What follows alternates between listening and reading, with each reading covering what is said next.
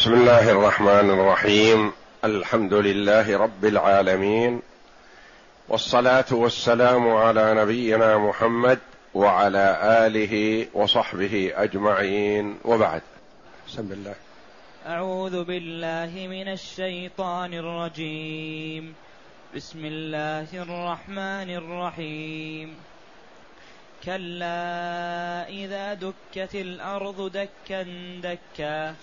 وجاء ربك والملك صفا صفا وجيء يومئذ بجهنم يومئذ يتذكر الإنسان وأنى له الذكرى يقول يا ليتني قدمت لحياتي فيومئذ لا يعذب عذابه أحد ولا يوثق وثاقه أحد يا أيتها النفس المطمئنة ارجعي إلى ربك راضية مرضية. فادخلي في عبادي وادخلي جنتي. هذه الآيات الكريمة هي خاتمة سورة الفجر. جاءت بعد قوله جل وعلا كلا بل لا تكرمون اليتيم ولا تحاضون على طعام المسكين وتأكلون التراث أكلا لما وتحبون المال حبا جما كلا إذا دكت الأرض دكا دكا الآيات. قوله جل وعلا كلا. ردع وزجر. عما هم عليه وتعودوا عليه من عدم إكرام اليتيم ومحبتهم للمال حبا شديدا سواء كان من حلال أو حرام. يقول جل وعلا كلا ما ينبغي أن يكون الأمر كذلك. فأمامكم أمر فظيع وشأن عظيم. ما ينبغي أن تناسوه. تذكروا ما أمامكم وأنتم في الدنيا مهما جمعتم من الأموال لن تخلدوا لها.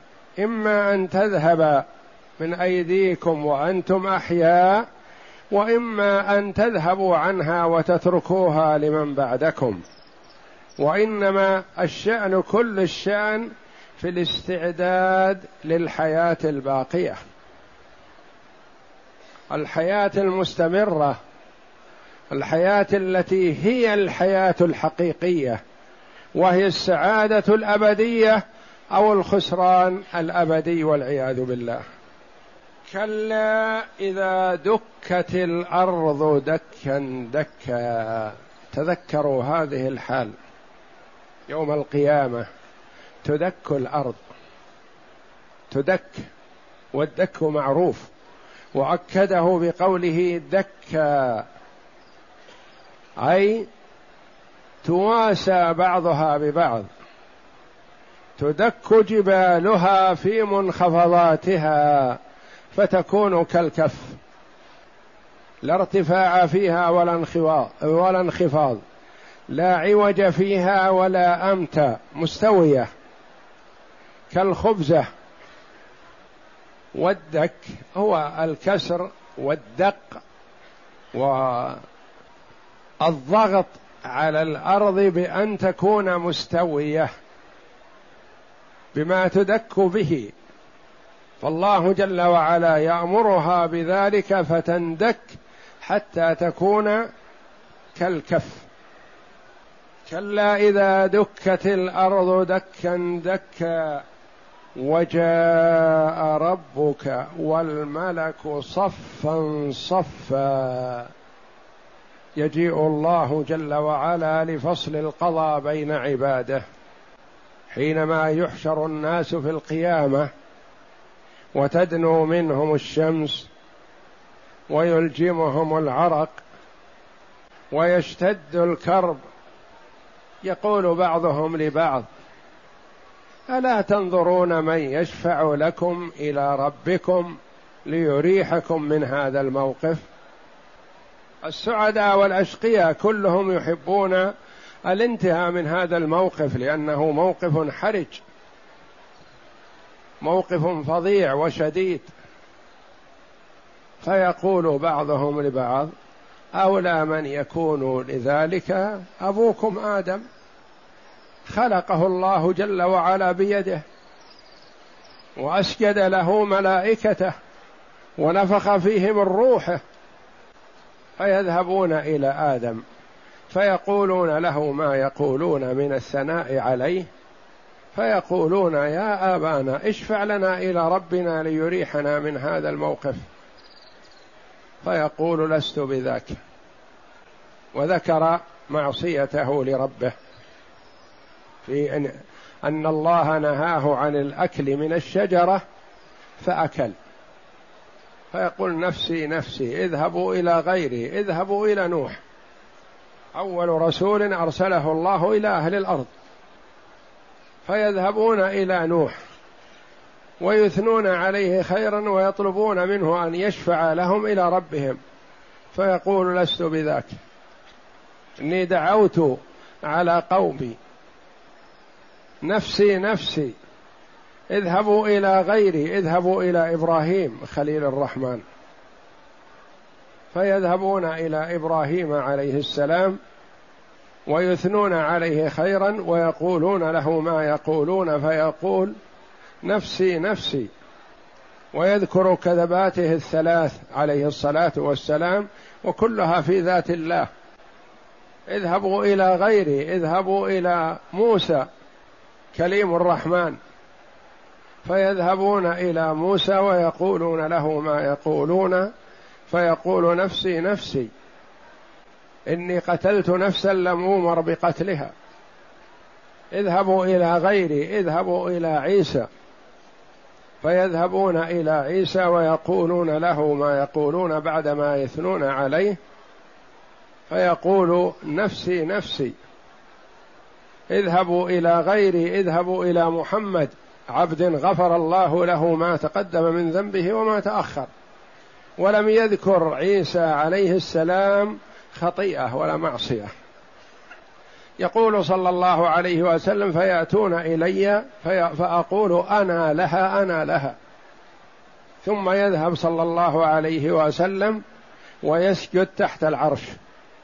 ويفتح الله عليه بمحامد لم يكن يستحضرها في وقت حديثه بهذا الحديث عليه الصلاة والسلام. فيقال لي, لي ارفع رأسك وقل يسمع وسل تعطى واشفع تشفع. فيسأل الله جل وعلا أن يجيء لفصل القضاء بين العباد. فيقول الله جل وعلا أنا آت.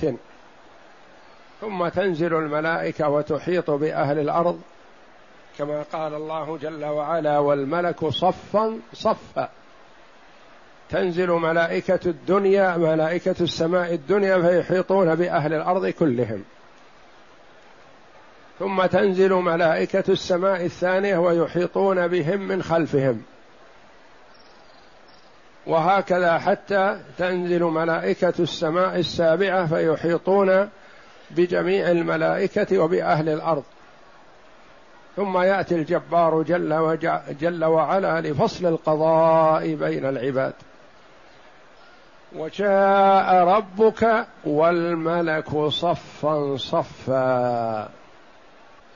وهذا فيه إثبات صفة المجيء لله جل وعلا على ما يليق بجلاله وعظمته.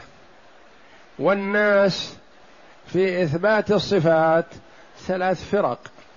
طرفان ووسط. طائفتان ضالتان. ووسط هم أهل السنة والجماعة. طائفة أثبتت الصفة لكنها شبهت صفات الله بصفات المخلوقين. تعالى الله وهذا ضلال. والله جل وعلا يقول ليس كمثله شيء وهو السميع البصير. أثبتوا لكنهم ظلوا في التشبيه والتمثيل. وطائفة أخرى ظلت في زعمها التنزيه والذي آل بها إلى التعطيل. فروا من التشبيه فبزعمهم أنهم نزهوا الله عن التشبيه ولكنهم عطلوا الله من صفاته. قالوا لو أثبتنا المجيء معناه شبهناه بخلقه. لو أثبتنا السمع والبصر وغير ذلك من الصفات شبهناه بخلقه.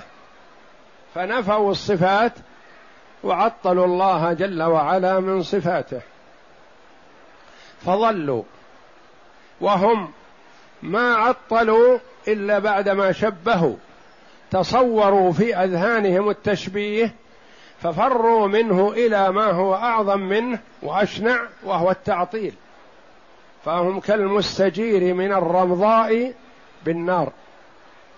وأهل السنة والجماعة وسط بين الطائفتين أثبتوا إثباتا بلا تشبيه ولا تمثيل. ونزه الله جل وعلا عن مشابهة المخلوقين تنزيها بلا تعطيل. فهم وسط بين الطائفتين وأخذوا ما عند كل طائفة من الحسن وتركوا ما عندها من القبح. فالمشبهة عندهم الإثبات. لكنهم غلوا في الإثبات حتى شبهوا فضلوا.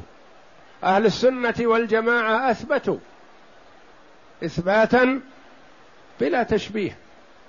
الآخرون بزعمهم أنهم نزهوا نزهوا الله عن صفات المخلوقين وهذا حسن لكنهم ما وقفوا عنده. نزهوا في زعمهم فعطلوا. قالوا ننفي الصفة إطلاقا. أهل السنة والجماعة نزهوا الله عن صفات المخلوقين وأثبتوا الصفة لله على ما يليق بجلاله وعظمته. ولهذا قال بعض علماء السلف المشبهة عبدوا وثنا والمعطلة عبدوا عدما يعني معدوم لا شيء. لا سميع ولا بصير ولا عليم ولا جليل ولا كذا ولا كذا. ينفون عنه جميع الصفات معناه عدم ما في شيء. وأهل السنة والجماعة عبدوا إلها واحدا أحدا فردا صمدا. أثبتوا له جل وعلا الصفات على ما يليق بجلاله وعظمته ونزهوه جل وعلا عن صفات المحدثين وصفات الخلق. على حد قوله جل وعلا ليس كمثله شيء وهو السميع البصير. ليس كمثله شيء نفي للتشبيه وهو السميع البصير إثبات للصفة. المؤولة في هذه الآية يقولون وجاء ربك والملك صفا صفا يعني جاء أمره. أمره يجيء في كل وقت جل وعلا. مو في ذلك اليوم فقط. هو في ذلك اليوم يجيء لفصل القضاء جل وعلا بين عباده. وجاء ربك والملك صفا صفا صريح. الله جل وعلا يقول وجاء ربك والملك يعني الملائكة. نقول لا ما يجي؟ هو أعلم جل وعلا بذاته. وأعلم الخلق به جل وعلا رسوله محمد صلى الله عليه وسلم. وهو ذكر أنه يجيء جل وعلا لفصل القضاء. وجاء ربك في ذلك اليوم العظيم. وجاء ربك والملك صفا صفا يعني صفوف بعضها خلف بعض. كل أهل سماء صف يحيطون بأهل الأرض. والملك صفا صفا. وجيء يومئذ بجهنم. جاء في الحديث الصحيح الذي رواه الإمام مسلم وغيره من أهل السنن عن رسول الله صلى الله عليه وسلم قال عن عبد الله بن مسعود رضي الله عنه قال قال رسول الله صلى الله عليه وسلم يؤتى بجهنم يومئذ يعني يوم القيامة في ذلك اليوم. لها سبعون ألف زمام. مع كل زمام سبعون ألف ملك يجرونها. لها سبعون ألف زمام. كل زمام مسك به سبعون ألف ملك. يجرونها. وكما قال الله جل وعلا وبرزت الجحيم للغاوين. بعد قوله وأزلفت الجنة للمتقين وبرزت الجحيم للغاوين. وجيء يومئذ يعني يوم القيامة ذلك اليوم. بجهنم. يومئذ يتذكر الإنسان وأنى له الذكرى. يومئذ في ذلك اليوم يتذكر الإنسان. يصير عنده ذكرى وعظة ويندم على ما فرط منه ويتأسف على أنه ضيع الدنيا بلا فائدة فهو وجد في الدنيا ليزرع للآخرة. فهو ضيع الدنيا وبهذا يكون ضيع الآخرة. يومئذ يتذكر الإنسان قيل المراد بالإنسان هنا الكافر. وبعيد أن يستفيد من هذا التذكر. وقيل المراد الإنسان مطلقا البر والفاجر. حتى من أمضى حياته كلها في طاعة الله يتمنى ويتأسف لو زاد كل واحد يتذكر وتأسف على ما فرط. كيف ما استغل الوقت أكثر من كذا. كيف ما قدم من الأعمال الصالحة أكثر من كذا. فقيل المراد بالإنسان الكافر وقيل المراد بالإنسان مطلقا البر والفاجر لأنهم كلهم يتأسفون. المؤمن يتأسف كيف ما زاد في الأعمال الصالحة؟ كيف ضيع بعض الساعات وبعض الأوقات بدون فائدة؟ يتأسف عليها ويتذكر يا ليته قدم فيها عمل صالح ما ضيعها. والفاجر يتمنى أن لو أطاع الله جل وعلا وأطاع الرسول وأنى له الذكرى أنى له يعني بعيد عنه التذكر والاستفادة. كما ذكر النبي صلى الله عليه وسلم الرجل يطيل السفر أشعث أغبر يمد يديه إلى السماء يا ربي يا ربي. معه من أسباب الإجابة الشيء الكثير. ومطعمه حرام ومشربه حرام وغذي بالحرام فأنى يستجاب لذلك. يقول بعيد أن يستجاب له.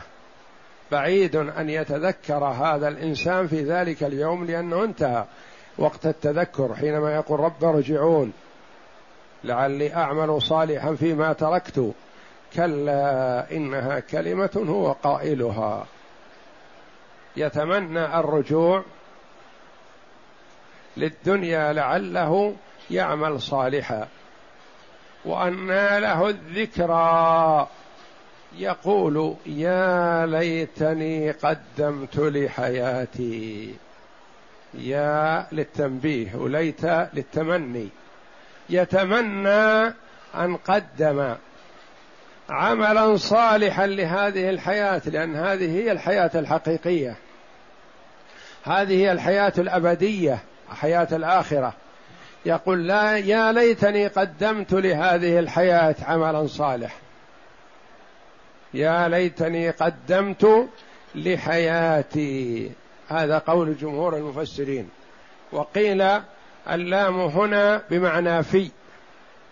يقول يا ليتني قدمت في حياتي في الدنيا عملا صالحا. يقول يا ليتني قدمت لحياتي يعني أن الحياة الحقيقية هي حياة الآخرة لأنها ما بعدها موت واستمرار. بخلاف الحياة الدنيا فهي يعترضها الموت وتنتهي. فيومئذ يعني ذلك اليوم لا يعذب عذابه أحد ولا يوثق وثاقه أحد. لا يعذب الفاعل في يعذب ضمير يعود إلى الله جل وعلا. لا يعذب الله أحدا مثل عذابه هو جل وعلا وهو الذي يتولى العذاب يتولى محاسبة خلقه يتولاهم جل وعلا. فيومئذ لا يعذب عذابه أحد. يعني عذاب فظيع. عذاب الله شديد. هذا قول كثير من المفسرين. وقيل الضمير يعود إلى الإنسان. فيومئذ لا يعذ على البناء للمفعول. فيومئذ لا يعذب عذابه يعني هذا الإنسان الكافر بالله لا يعذب عذابه أحد. يعني يكون عذاب الكافر شديد وفظيع ما يكون عذاب لغيره لأن عذاب الكفار متميز ومختلف عن عذاب العصاة من المسلمين. لأن الله جل وعلا إذا شاء عذب أهل الكبائر من المسلمين لكن ما يكون عذابهم مثل عذاب الكفار. فيومئذ لا يعذب عذابه أحد أو لا يعذب عذابه أحد ولا يوثق أو ولا يوثق وثاقه أحد. ولا يوثق للبناء للفاعل الفاعل هو الله جل وعلا. والإيثاق هو الربط وهم يربطون بالسلاسل والأغلال من النار. فيومئذ ذلك اليوم لا يعذب عذابه أحد ولا يوثق وثاقه أحد. والله جل وعلا يذكر لعباده ما أعده للكفار في ذلك اليوم عظة لهم وذكرى. فالآيات نزلت على محمد صلى الله عليه وسلم يخاطب بها كفار قريش يخاطب بها الناس عامة بأن أمامكم هذا اليوم الفظيع فاستعدوا له. فيومئذ لا يعذب عذابه أحد ولا يوثق وثاقه اقرا يخبر, يخبر تعالى عما يقع يوم القيامة من الأهوال العظيمة فقال تعالى كلا أي حقا إذا دكت الأرض دكا دكا. قيل في معنى كلا حقا وقيل ردع وزجر للكفار عن عملهم السابق الذي درجوا عليه وتذكير لهم بمآلهم إذا دكت الأرض دكا دكا. نعم. إذا دكت الأرض دكا دكا أي وطئت ومهدت. وسويت وسويت الأرض والجبال وقام الخلائق من قبورهم لربهم. وجاء ربك يعني لفصل القضاء بين خلقه وذلك بعدما يستشفعون. هذا كلام كثير رحمه الله وهو من تلامذة شيخ الإسلام ابن تيمية رحمهم الله. فكلامه كلام سلف الأمة كلام أهل السنة والجماعة. وجاء ربك بذاته جل وعلا لفصل القضاء خلافا لما يقوله بعض المؤولة يقولون وجاء أمره وهذا خطأ لأن أمر الله جل وعلا يجيء في كل وقت وليس في ذلك اليوم فقط. نعم. وذلك بعدما يستشفعون إليه بسيد ولد آدم على الإطلاق محمد صلوات الله وسلامه عليه. بعدما أفضل ولد آدم هو محمد صلى الله عليه وسلم. ولذا قال صلى الله عليه وسلم أنا سيد ولد آدم ولا فخر. فهو عليه الصلاة والسلام لا يفخر وإنما يخبر بنعمة الله جل وعلا عليه. ولولا أنه أخبرنا صلى الله عليه وسلم بذلك ما علمنا. لأنه قد يقول قائل مثلا كيف يمدح الرسول نفسه؟ عليه الصلاة والسلام. نقول لو لم يخبرنا بهذا منين نخبر؟ منين نعلم؟ فهو يعلمنا بما أعطاه الله جل وعلا وتفضل عليه وفضله به. ما نعلم بهذا إلا منه من طريقه. فهو أخبرنا عليه الصلاة والسلام بذلك. ولذا قال صلى الله عليه وسلم أنا سيد ولد آدم يوم القيامة ولا فخر. أتدرون بما ذلك؟ ثم قص عليهم صلى الله عليه وسلم حديث الشفاعة. نعم. بعدما يسألون أولي العزم من الرسل واحدا بعد واحد فكلهم يقول لست بصاحب ذاكم حتى تنتهي النوبة إلى محمد صلى الله عليه وسلم فيقول أنا لها أنا لها. فيذهب فيشفع إن الله جل وعلا وعده ذلك وهو عليه الصلاة والسلام لا يشفع مباشرة. لأن الله جل وعلا يقول من ذا الذي يشفع عنده إلا بإذنه؟ هو عليه الصلاة والسلام ما يشفع حتى يستأذن. فسجوده هذا ليس شفاعة وإنما سجوده استئذان وخضوع لله تبارك وتعالى ثم يقال له يا محمد ارفع رأسك وقل يسمع وسل تعطى واشفع تشفع. فيشفع صلى الله عليه وسلم في الناس ليريحهم الله من هذا الموقف. ولا يقال إنه يشفع مباشرة ثم إن طلب الشفاعة ما يجوز أن تطلب في حال الدنيا من النبي صلى الله عليه وسلم وإنما تطلب من الله جل وعلا. لأن الرسول عليه الصلاة والسلام يشفع لأهل الكبائر من أمته. ويشفع للناس في الموقف العظيم ويشفع في أهل الجنة أن ترفع درجاتهم ويشفع في أهل النار من العصاة أن يخرجوا منها ويشفع في أناس استحقوا الدخول النار فلا يدخلونها من عصاة المسلمين. وأنواع الشفاعة أوصلها العلماء رحمهم الله إلى ثمانية أنواع. ثمانية أنواع من الشفاعة. منها الشفاعة العظمى هذه مختصة به ومنها الشفاعة في دخول الجنة وهذه مختصة به.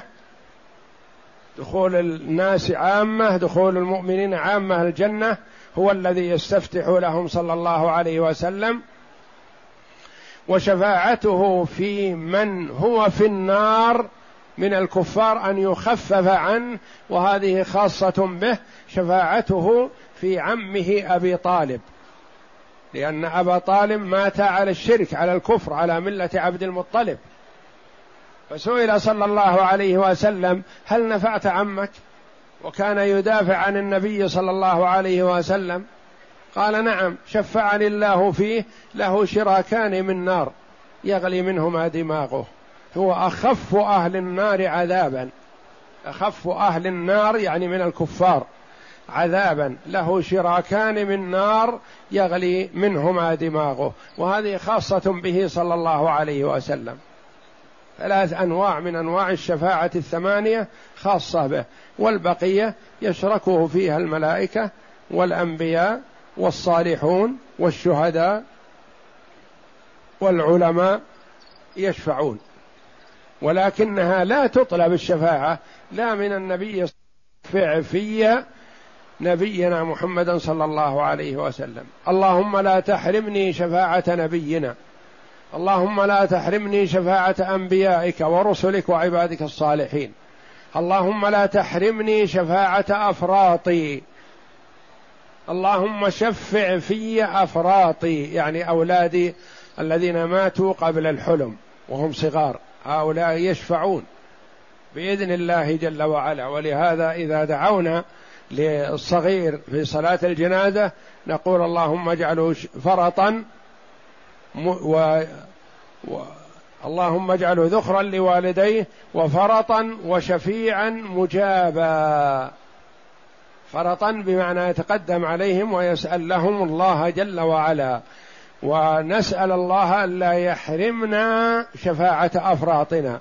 ولا نسأل الشفاعة من أفراطنا وإنما نسألها الله جل وعلا. نعم. فيذهب فيشفع عند الله تعالى في أن يأتي لفصل القضاء فيشفعه الله تعالى في ذلك وهي أول الشفاعات وهي المقام المحمود كما تقدم بيانه في في سورة سبحان. فيجيء الرب تبارك وتعالى لفصل القضاء كما يشاء والملائكة يجيء كما يشاء. انتبه. يعني المجيء كما يشاء جل وعلا. لا نكيف المجيء ولا نشبه المجيء ولا ندري ما صفته وشكله. وإنما المجيء معلوم المعنى معلوم كما قال الإمام مالك رحمه الله في الاستواء. لما سئل كيف استوى سكت رحمه الله حتى علاه الرحضاء يعني العرق من فظاعة هذا السؤال وتجرؤ هذا السائل إلى أن يسأل مالك عن كيفية صفة من صفات الباري جل وعلا. علاه العرق. وسكت ساعة ثم قال الاستواء معلوم والكيف مجهول والإيمان به يعني بالاستواء واجب والسؤال عنه بدعة وما أراك إلا رجل سوء فأمر به أن يخرج من المسجد رحمه الله. قال هذا رجل سوء جاء لي ليعلن بدعته وليوجد الشك عند الناس. ورؤي مثل هذا الكلام عن أم سلمة أم المؤمنين رضي الله عنها وأرضاها. وهكذا يقال في كل صفة. يقال مثلا السمع معلوم والكيف مجهول والإيمان به واجب والسؤال عن كيفية السمع بدعة والسؤال عن كيفية النزول بدعة والسؤال عن كيفية المجيء بدعة. لأن السؤال عن الكيفية يسأل عن الكيفية من اطلع عليها. ومن اطلع على صفات الباري جل وعلا مطلع عليها. والصحابة رضي الله عنهم أعلم الأمة بما ينبغي أن يسأل عنه ما سألوا النبي صلى الله عليه وسلم عن الكيفية. عرفوا أن هذا ما يمكن يسأل عنه في الدنيا. ما سألوا الرسول كيف استواء الله كيف سمع الله كيف بصر الله تعالى الله كيف مجيء الله كيف نزول الله. لا ما سألوا ليعرفون أن هذا ما يسأل عنه لأن المسؤول عن كيفية عن شيء اطلع عليه. تقول كيف جاء محمد مثلا؟ جاء راكب ولا ماشي؟ يقول لك المسؤول مثلا إذا كان اطلع يقول جاء راكب جاء ماشي جاء وحده جاء معه كذا إلى آخره. لأن السؤال عن الكيفية عمن اطلع على ذلك. والسلف رحمة الله عليهم يقولون المجيء معلوم والكيف مجهول. يجيء على يجيء كيف كيف يشاء سبحانه. يجيء كيف يشاء هذا كلام العماد بن كثير رحمه الله. كيف يشاء؟ ما نتدخل في هذا ولا نبحث فيه. ليس هذا لنا. وإنما علينا الإيمان بالمجيء أن الله يجيء لفصل القضاء. نعم. والملائكة يجيئون بين يديه صفوفا صفوفا. يجيئون يحيطون بأهل الخلق. سبعة صفوف يحيطون بأهل الخلق. بأهل الدنيا. كل أهل السماء يحيطون بمن بعدهم. فأهل السماء الدنيا يحيطون بأهل الأرض وأهل السماء الثانية يحيطون بأهل السماء الدنيا وهكذا. نعم. وقوله تعالى وجيء يومئذ بجهنم. قال الإمام مسلم عن ابن مسعود قال رسول الله صلى الله عليه وسلم يؤتى بجهنم يومئذ لها سبعون ألف زمام مع كل زمام سبعون ألف ملك يجرونها. هذا في صحيح مسلم وعند الترمذي وابن جرير وابن المنذر وابن أبي حاتم وابن مردويه كلهم عن عبد الله بن مسعود رضي الله عنه عن النبي صلى الله عليه وسلم. يجيء يجاء يومئذ بجهنم وتقاد بسبعين ألف زمام. الزمام الذي يجر به زمام الناقة والبعير تقاد به بألف سبعين ألف زمام كل زمام بيد سبعين ألف ملك. والملائكة قوتهم لا يعلمها إلا الله جل وعلا. فجبريل عليه الصلاة والسلام اقتلع قرى قوم لوط بطرف جناحه. وكانت سبع مدائن جميع منطقة كاملة. اقتلعها بطرف جناحه ورفعها حتى أوصلها إلى قرب السماء. سمع الملائكة نباح كلابهم وصياح ديكتهم ثم قلبها بأمر الله. هذه قوة واحد من الملائكة. نعم. وقوله تعالى يومئذ يتذكر الإنسان أي عمله وما كان أسلفه في قديم دهره وحديثه. وأن له يتذكر ما صار عنهم بالدنيا ويتذكر تفريطه وإهماله وتساهله وأن له الذكرى. نعم. وأن له الذكرى أي وكيف تنفعه الذكرى؟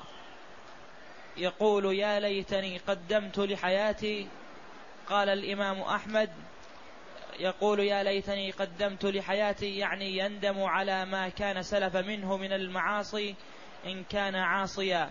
ويود لو كان ازداد من الطاعات وإن كان طائعا حتى لو كان يشتغل بالطاعات يقول يا ليتني زدت. نعم.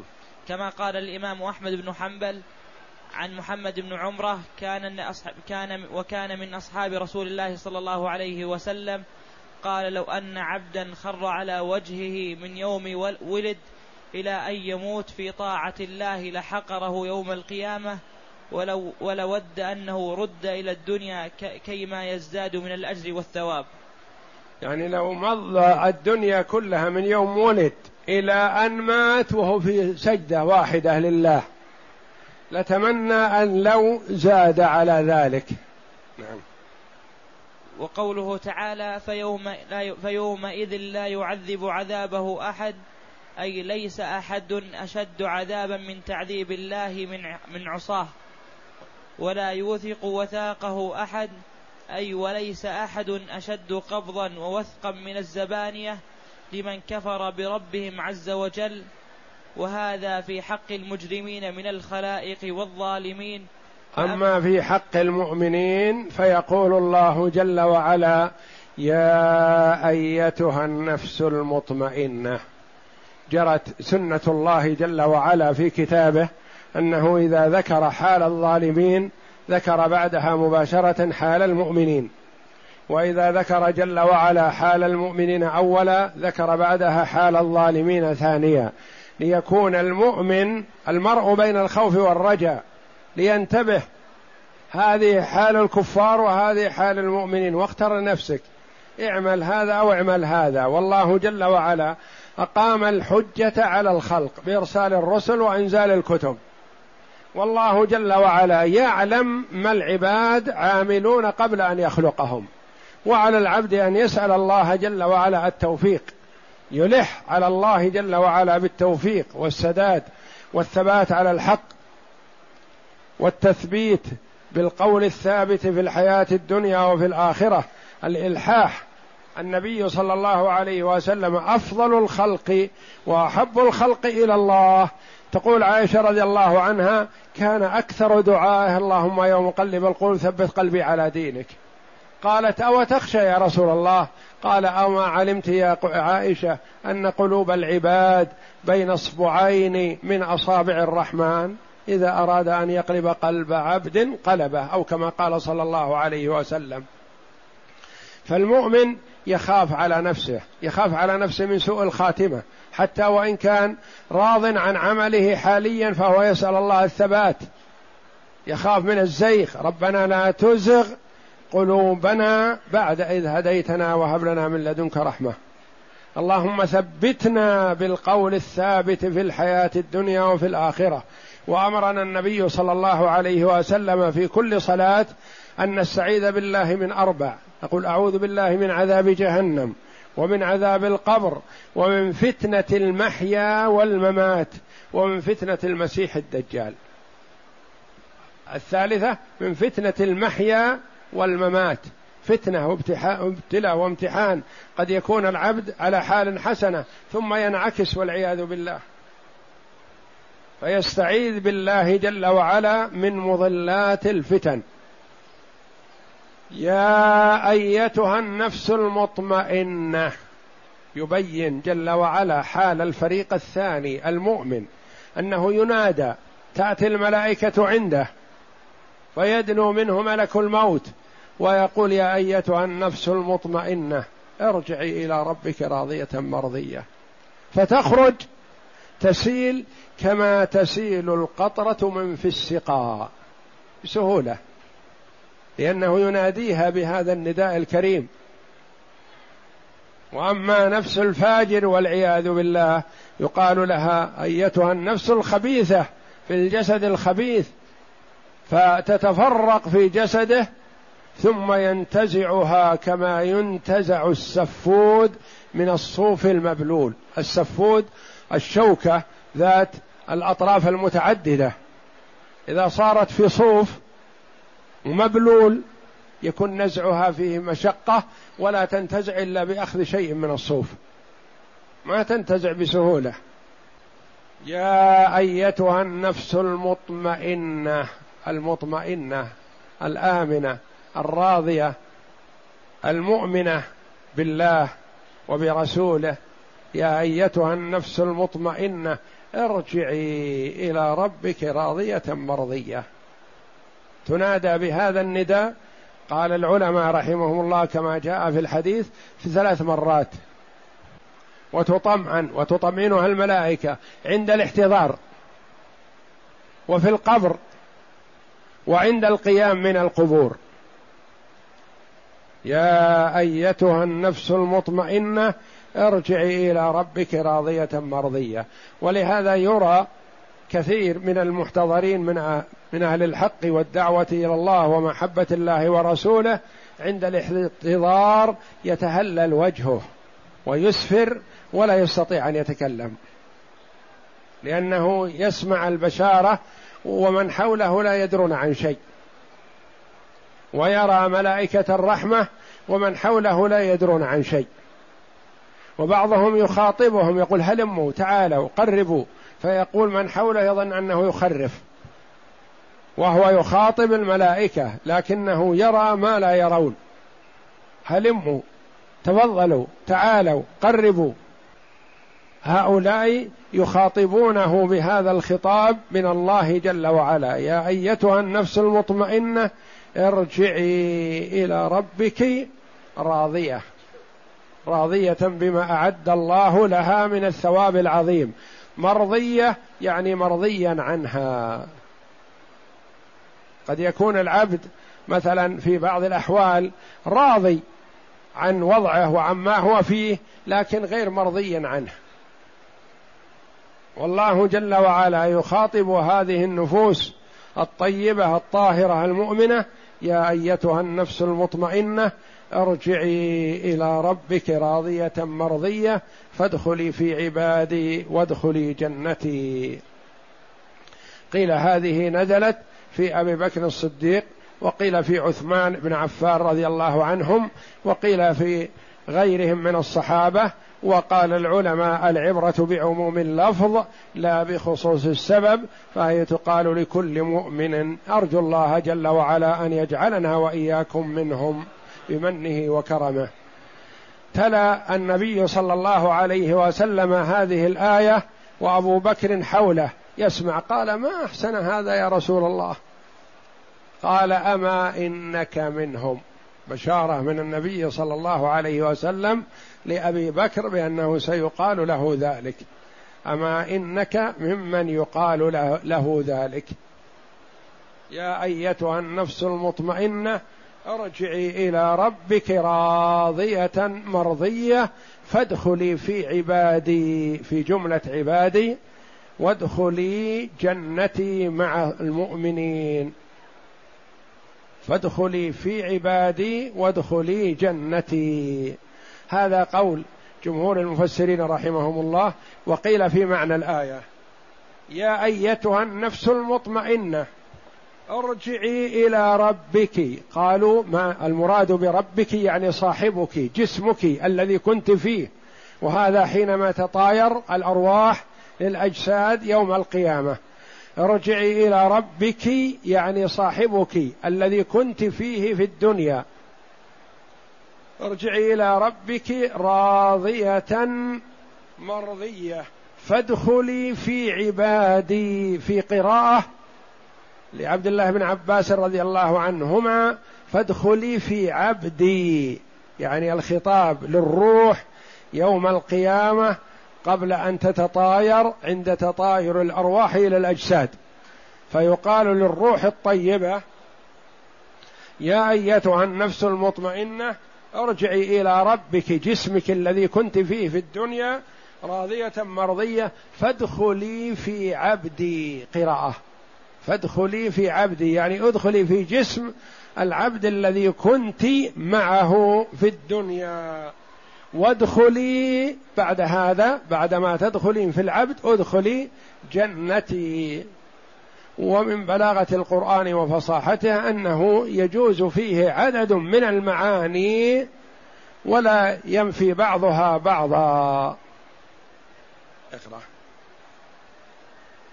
وقوله تعالى يا أيتها النفس المطمئنة ارجعي إلى ربك أي إلى جواره وثوابه وما أعد لعباده في جنته راضية أي في نفسها مرضية أي قد, عد أي قد رضيت عن الله ورضي عنها وأرضاها. فادخلي في عبادي أي في جملتهم. وادخلي في جنة وادخلي جنتي وهذا يقال لها عند الاحتضار وفي يوم القيامة أيضا. عند الاحتضار يعني عند الفزع والخوف والخوف من ما بعد الموت تطمئن تبشر بهذا. وعند القيام من القبور. وكما قال الله جل وعلا إن الذين قالوا ربنا الله ثم استقاموا تتنزل عليهم الملائكة ألا تخافوا ولا تحزنوا. وأبشروا بالجنة التي كنتم توعدون.